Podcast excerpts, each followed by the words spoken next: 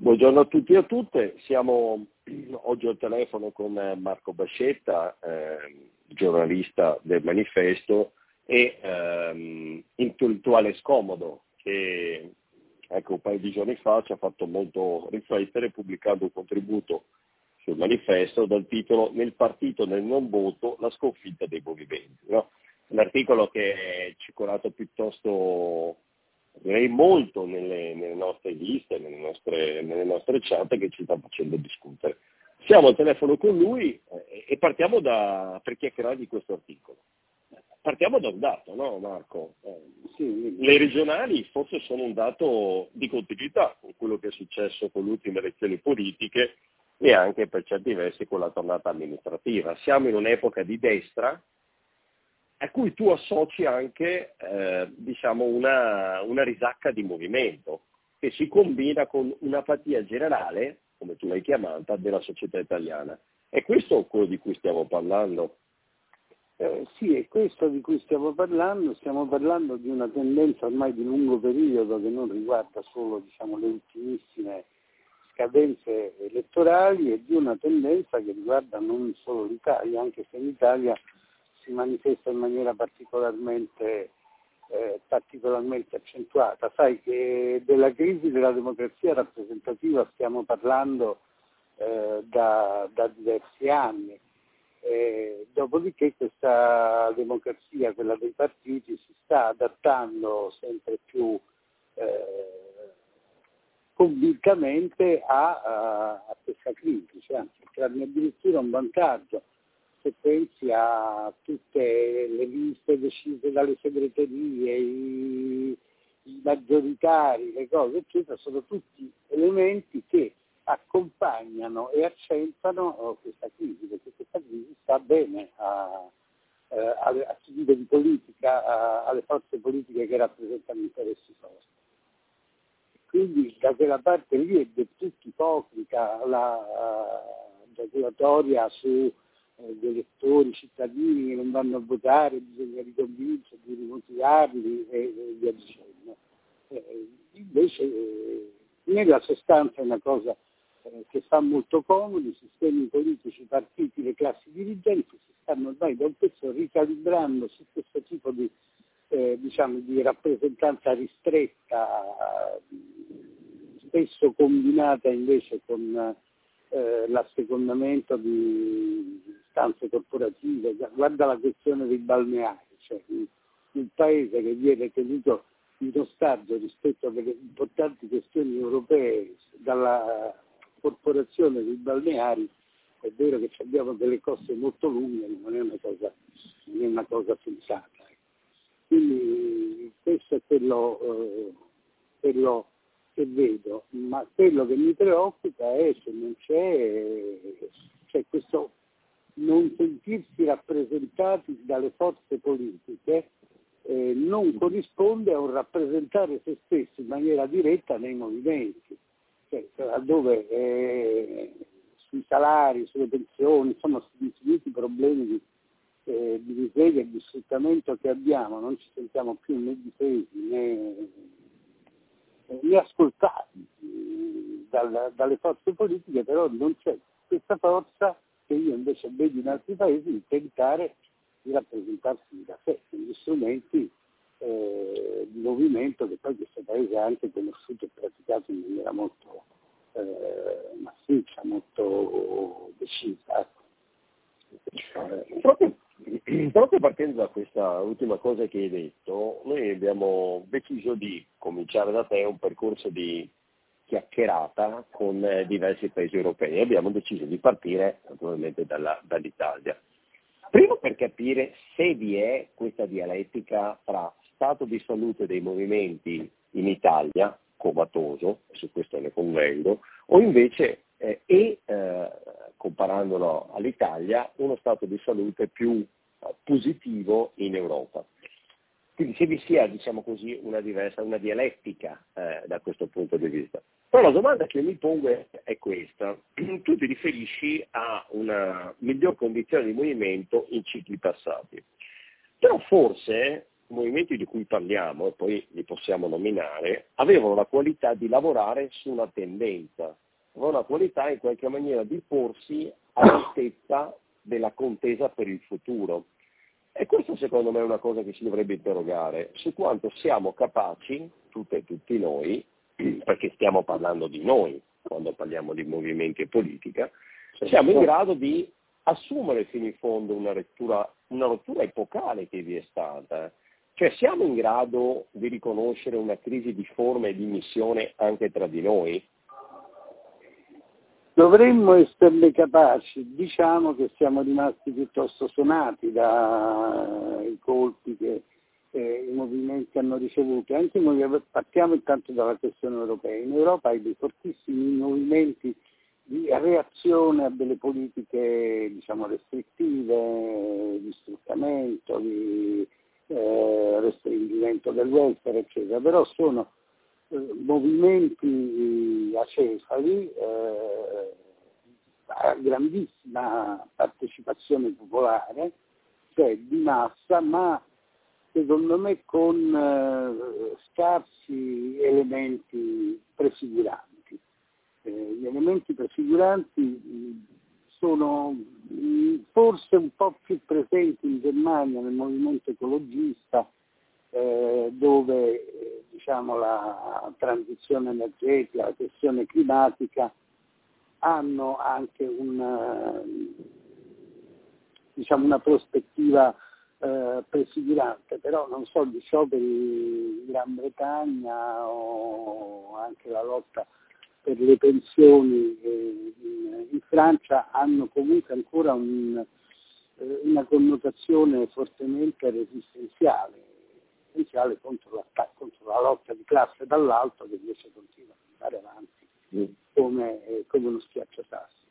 Quello che mi stupisce è che in Italia non c'è neanche questo elemento resistenziale, perché eh, di fronte a delle politiche che sono assolutamente sfavorevoli eh, ai poveri, a, ai più deboli, eh, al lavoro, al lavoro povero, precario, eccetera, eccetera, eh, non eh, arrivati a un livello frammentazione e in qualche maniera anche di timore di fare proposta. No? La proposta eh, viene in qualche maniera vissuta come un azzardo fuori dalla nostra portata eh, in questo momento.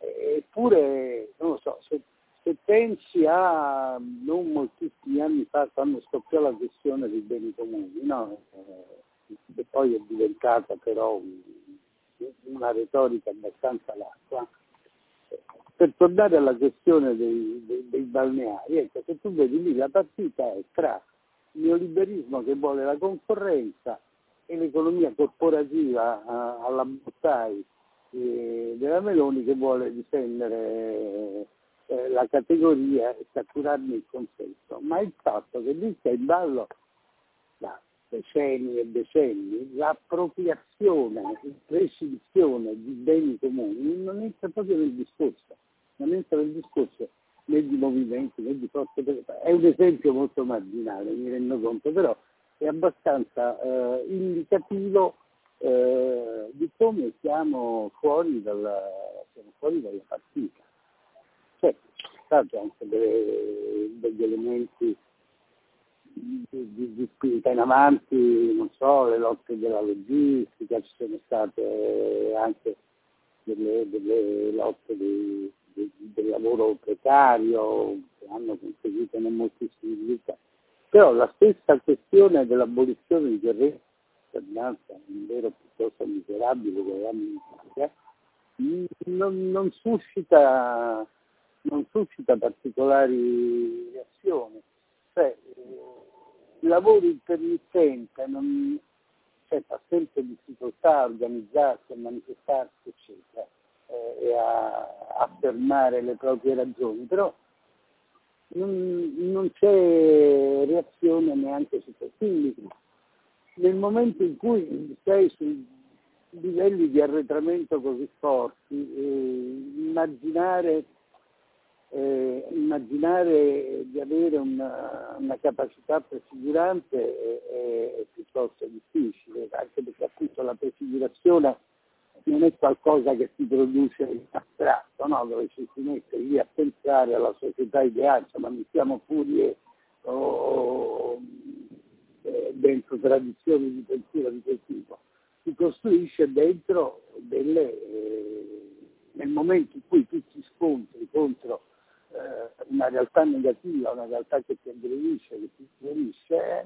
dentro quello scontro costruisci del, un immaginario, costruisci delle proiezioni, ma eh, appunto non è che viene prima la proiezione della società ideale e poi dopo eh, le lotte che la, che la noi l'abbiamo, questo è, è anche una, un vecchio principio della, della tradizione operaista, no? che appunto che ha sempre eh, non aveva mai diciamo, apprezzato i costrutti eh, astratti, le proiezioni future di, di società ideali. Un po' questo è quello che eh, penso sull'argomento. Chiudo questa chiacchierata con te Marco per tornando su questa, questa cosa Europa, no? che è uscita già due o tre volte anche questa breve chiacchierata. A me sembra che diciamo, a cavallo tra mh, mm, l'assunzione della Brexit, la fine eh, dell'austerità come paradigma eh, di politica economica e soprattutto eh, nel cuore della guerra eh, russo-ucraina, forse russo-europea da questo punto di vista, a me sembra che dall'alto, cioè da Ursula von der Leyen a scendere, vi sia una spinta a una costruzione d'Europa. Cioè in qualche maniera dall'alto vi è, diciamo così, la ricerca di una politica economica diversa rispetto all'austerità, un approccio più, più continentale eh, dopo eh, l'uscita della Gran Bretagna dalla, dall'Unione Europea e in qualche maniera anche dei ragionamenti nuovi sulla difesa europea. Cioè, in qualche maniera eh, più Europa e la strutturazione di maggiore Europa nel territorio dell'Unione Europea mi sembra che sia diciamo, la tendenza in corso. Noi siamo sempre stati la corrente europeista di movimento eh, negli ultimi tre decenni, tante volte abbiamo marciato in Europa, chiesto un salario europeo, un reddito europeo, una costituente europea. Sembra che forse dovrebbe essere questo, diciamo così, un terreno di contesa e di conflitto su cui tornare? Ma guarda, qui le questioni si fanno un po' complicate perché gli elementi di coesione europea sono eh, in stampo molto atlantico in questo momento, in particolare per quanto riguarda eh, Ursula von der Leyen.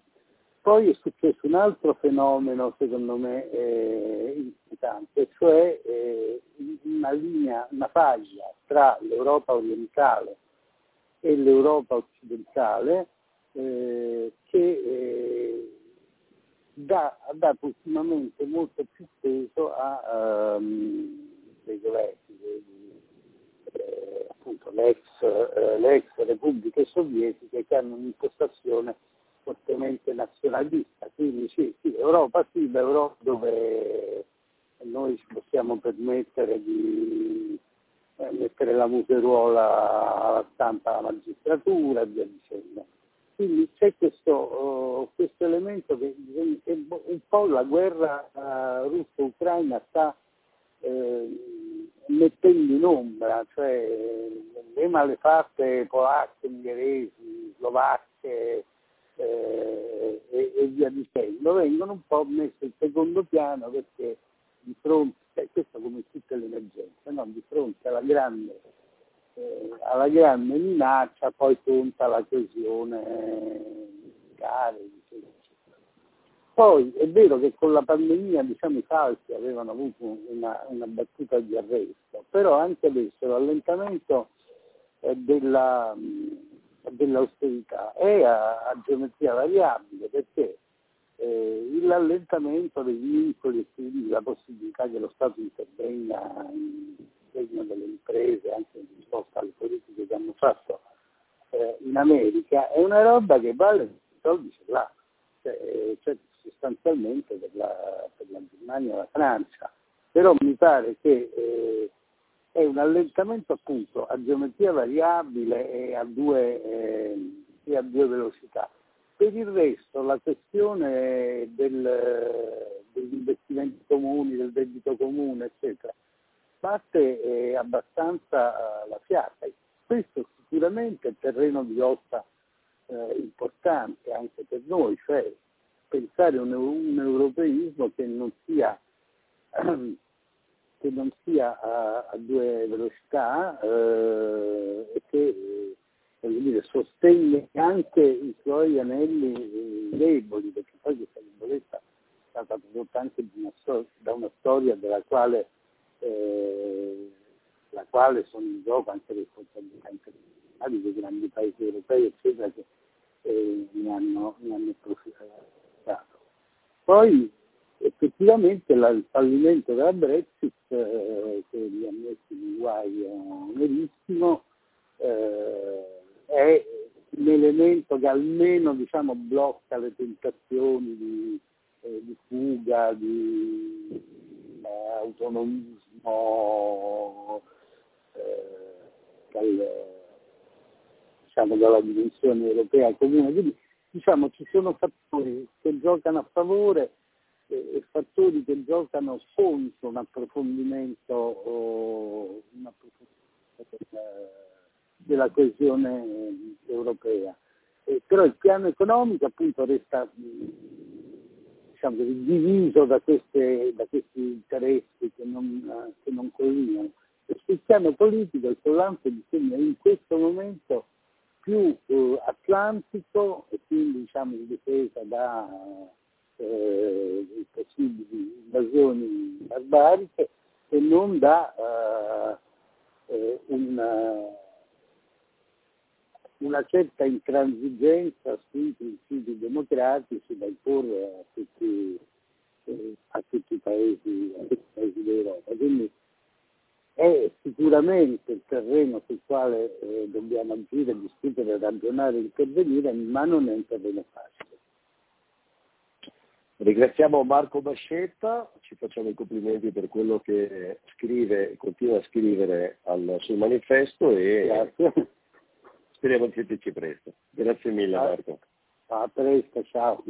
Grazie.